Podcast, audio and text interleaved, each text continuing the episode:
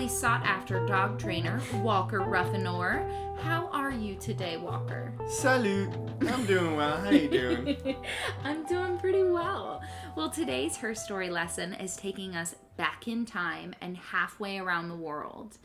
You get to listen to me butcher some names as we learn about the woman known as the Sikh Joan of Arc, Mata Bhag Kaur, aka Mai Bhago. It sounds like a trip. Let's do it. Let's I'm buckled in. do it.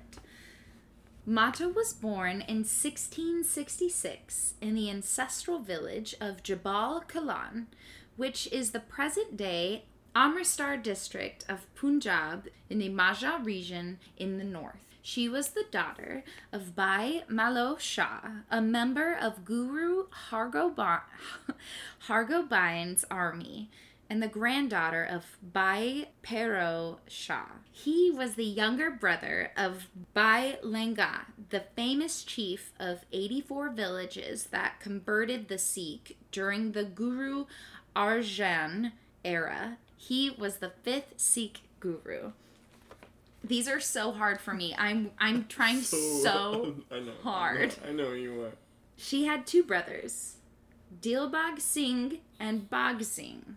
Their father trained them, as well as Mata, in Shastra Vidya, or training in arms. Now, listen, guys, I know that was a whole lot of names and a lot of repeating names, but from now on, there's only like a couple.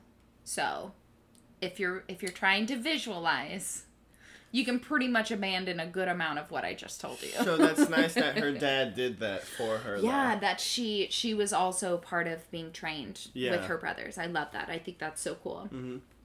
now when she was young she married nigan sig War- waraik of pati i'm so sorry everyone i'm trying so hard there isn't a whole lot known about the early years of her life but the battle of Muktsar on December 29th, 1705, solidified her place in her story. Hmm. Before we talk about the battle, we have to talk a little bit about who was fighting and why. This battle featured the Sikhs and the Mughals. Okay. Aurangzeb angered the Sikhs when he executed the ninth Sikh guru, Guru Teg Bahadur, Bahadur, sorry, Bahadur, along with five of his followers because they refused to embrace Islam. So naturally, the Sikh turned violent against the Mughals. In 1705, the Mughal chiefs surrounded an area called Anandpur Sahib, Sahib, yes, I believe, and attempted to capture the current guru. Led by Wazir Khan, under the orders of the Emperor Aurangzeb, they demanded that it be evacuated and they stopped provisions for food. They announced that any Sikh who would say that he or she is not anymore a Sikh of Guru Gobind would be left untouched and that the others would be, quote, done to death. Forty Sikhs told the Guru that they were no longer his. Guru Gobind responded by declaring that they had to write a document and sign it that said, quote, we are not your Sikhs anymore. Fair enough. I feel like, you know, when you make somebody put something in writing, Yeah. it gets a little more real. Yeah. Mata was a staunch Sikh by birth and upbringing. And when she learned that some of the Sikhs had divert, deserted the Guru under adverse conditions, she openly criticized and taunted them. They were, of course, ashamed. She sought after these men, now called Chali Mukta, and convinced them to apologize for leaving Anandpur Sahib when it was under attack. That's nice of her to stand up. I agree. She- That's someone someone needed to, and I'm glad that was her. yeah. She was like, She decided it was "I'm gonna, gonna, be her. call you out Yeah. because you're being ridiculous." Yeah. Mata decided to take them to the Guru to seek permission to be reinstated as Sikhs. At this point, the Guru had been fleeing from the Mughal forces since the attack on Anandpur.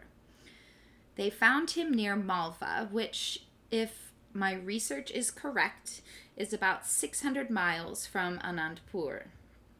Mata and the men stopped near the Dab, which is the pool, of Khidrana right when they saw that an imperial army was about to attack the Guru. It seems as though fate had given the men a second chance to redeem themselves to their guru. On December 29th, 1705, Mata led the 40 men headlong into the Mughal forces, 10,000 strong. That's yes, fierce warrior queen. right. She is fearless. She was ready. She was ready to throw down. She Mm. was ready to battle for you know the inju- you know battle against the injustices. Yeah, and they inflicted enough damage that they were able to force the Mughals to give up on their attack and retreat into the woods. This is basically like 40 against 10,000, and they were just so relentless. The Guru watched the battle from a nearby hill and rained down arrows on the Mughal fighters and rode down to the battlefield after it was finished.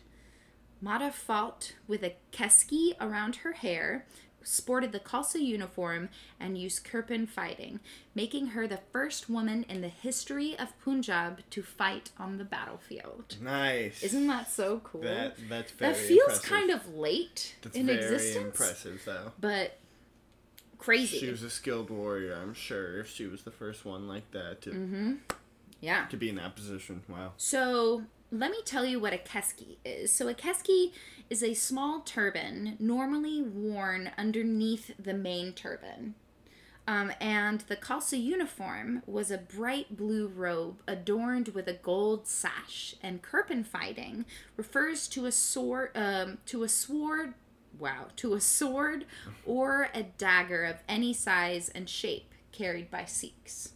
Just so you can kind of picture Yeah, all of it. So picture thank you very this much. woman Yeah. on a horse in a blue robe, Majestic. gold sash, Yeah. with her with Weapon. her weapon and her turban, and she's just She was ready to throw down. She was ready to fight. it. Mm-hmm. And looking stylish while she did it too. That's- that's Exactly. point. That's what you do. As the guru approached the battlefield, he noticed that there wasn't much movement coming from his soldiers.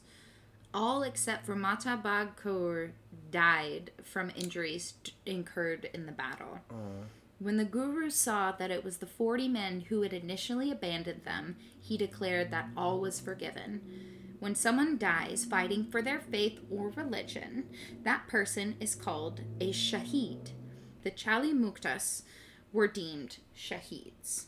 The guru blessed the shari or liberated ones. That what that's what that translates to. And then he took into care Mata. Mata stayed with Guru Gobind Singh Ji as one of his bodyguards. Hmm. it would seem more that she took him into her care.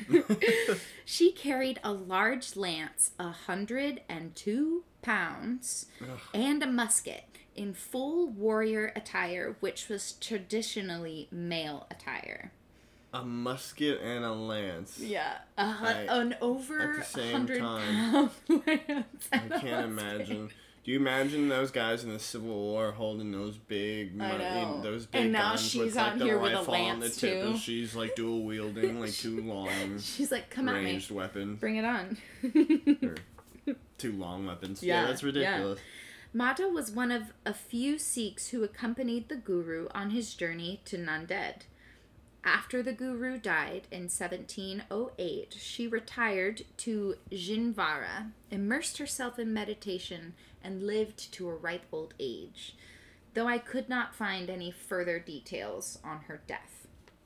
It is said that the Battle of Mukatsar was the moment when the Mughal finally relented their pursuit of Guru Gobind Singh.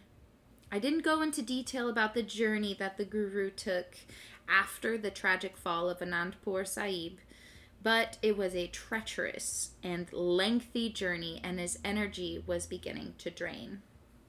Mata's decision to lead these men into battle, even though so much was certain to be lost, was crucial.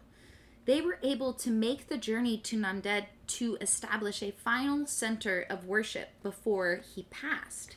They did so relatively unscathed by the Mughal. Sikhi, as it is practiced today, is a direct result from Guru Gobind Singh's instruction at Nanded. Hmm. So, had she not led those men into that battle, Right. kind of giving the guru a minute to rest from fleeing from being i mean he was about to die had she not had the courage to lead these men and the charisma to lead them literally seek as it is practiced today would not exist because he would not have made it to Nanded to create the final worship center where the instructions for the rest of the religion were fully given. So you're saying where would we be without women? Yes. You're saying we need women before, now, and after? Yes. Okay. That oh, is what I'm that's, saying. That's what I thought you were saying. Yeah. I just needed to make sure that's what I thought it was you were saying. Yeah, okay. Mata's heroism helped not only those 40 men in regaining their honor, but she helped to protect the future of the Sikh community. The hut that Mata lived in in her final years in Janvara, in Janvara, was converted into Gurdwara Tap Asthan, my Bongo, which translates to Shrine of the Place of Meditation of Mata Bongo. That sounds really nice. I know. Now I want to go. Mm.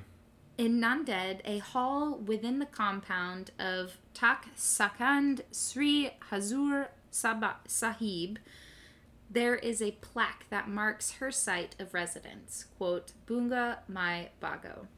Mohan Singh Jathedar of Hazur in 1788 built a bunga, which is a war tower, mm-hmm. in memory of Mata. The BBC featured her as one of the three, quote, most badass women in history. Okay, BBC. Right? That's what I said. The others being Qing Shi, the Chinese pirate queen, Oh, who wow. we covered in episode four, and Jeannette Rankin, the first woman to hold a high office in the U.S. Congress. Okay. Yeah, I'm like, Okay. okay, BBC, I think we need to watch whatever this was. Or they've been watching us. They've been watching our moves. They're like, Ching Shi, we should do a thing about her. She has been revered as a saint warrior by the Sikh nation for over 300 years. That's impressive. What a woman. To champion and then lead deserters instead of casting them aside is a skill on its own. Queen with a crown. Queen with a crown. Yeah. I feel like you know a lot of these, um, a lot of these stories that we talk about. You know, it just kind of shows that we, a lot of women do get recognition, and you know, it's very unique in in the form of like the the war tower Mm-hmm. or uh, you know, um, the postal service with Bessie Coleman. Yeah. but um, there definitely it almost feels like the recognition happens not too late but it takes it, it just seems like it takes a long time for their their names to be kind of recognized in the annals You know, of history yeah.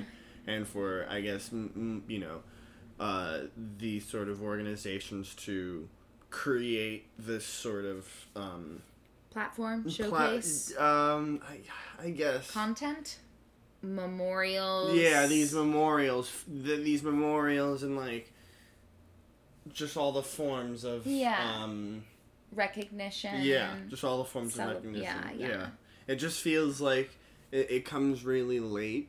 It does. Um, and it's also interesting because I feel like it also zeroes in on on the ones that everyone knows. Yeah. Like going back to like um Victoria Woodhull was instrumental in the women's suffrage movement, but no one really knows about her. We all know Susan B. Anthony Yeah. and Ida B. Wells, yeah, but there's there's women it's like there's a picking and choosing of of who's gonna be celebrated and Mm-hmm. They just kind of history. throw the other people aside right. and i wonder if they're like no we already have a a, a, a woman warrior we Sure. don't need another one Right. or we already have um, a woman pilot we don't need to over recognize others You know, Right. i wonder if there's any sort of Um, Meanwhile, in textbooks, I mean, it, I just feel like you know, there's Oh, like a male figure. They're like male figures that we learn about daily, and then Oh. it'll be like the women. The women facts would just be like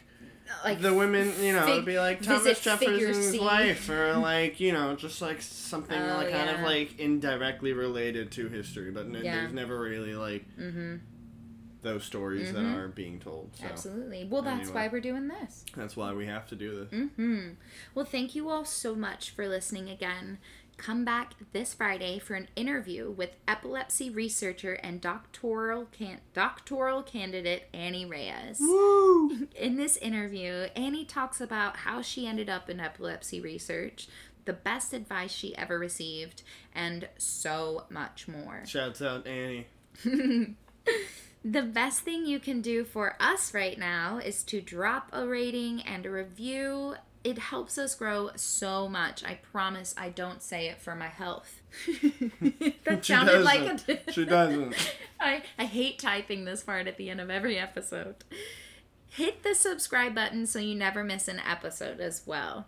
And follow us on the social medias if you want a little extra inspiration and content daily. Couldn't hurt. On Twitter, Stay educated on Twitter at the Her Story Pod, Instagram, at Women of Her Story Podcast, and visit our website at of herstory.com. or shoot us an email to Uh, Women of Her Story Podcast uh, at gmail.com.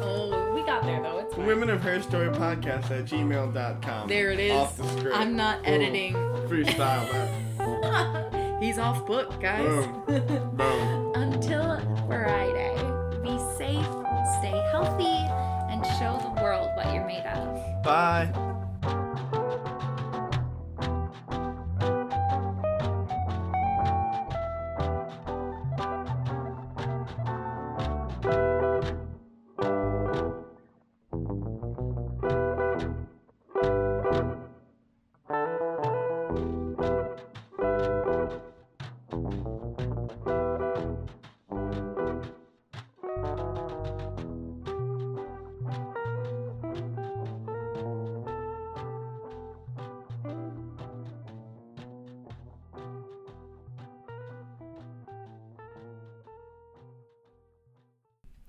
This is a New York Glitch production.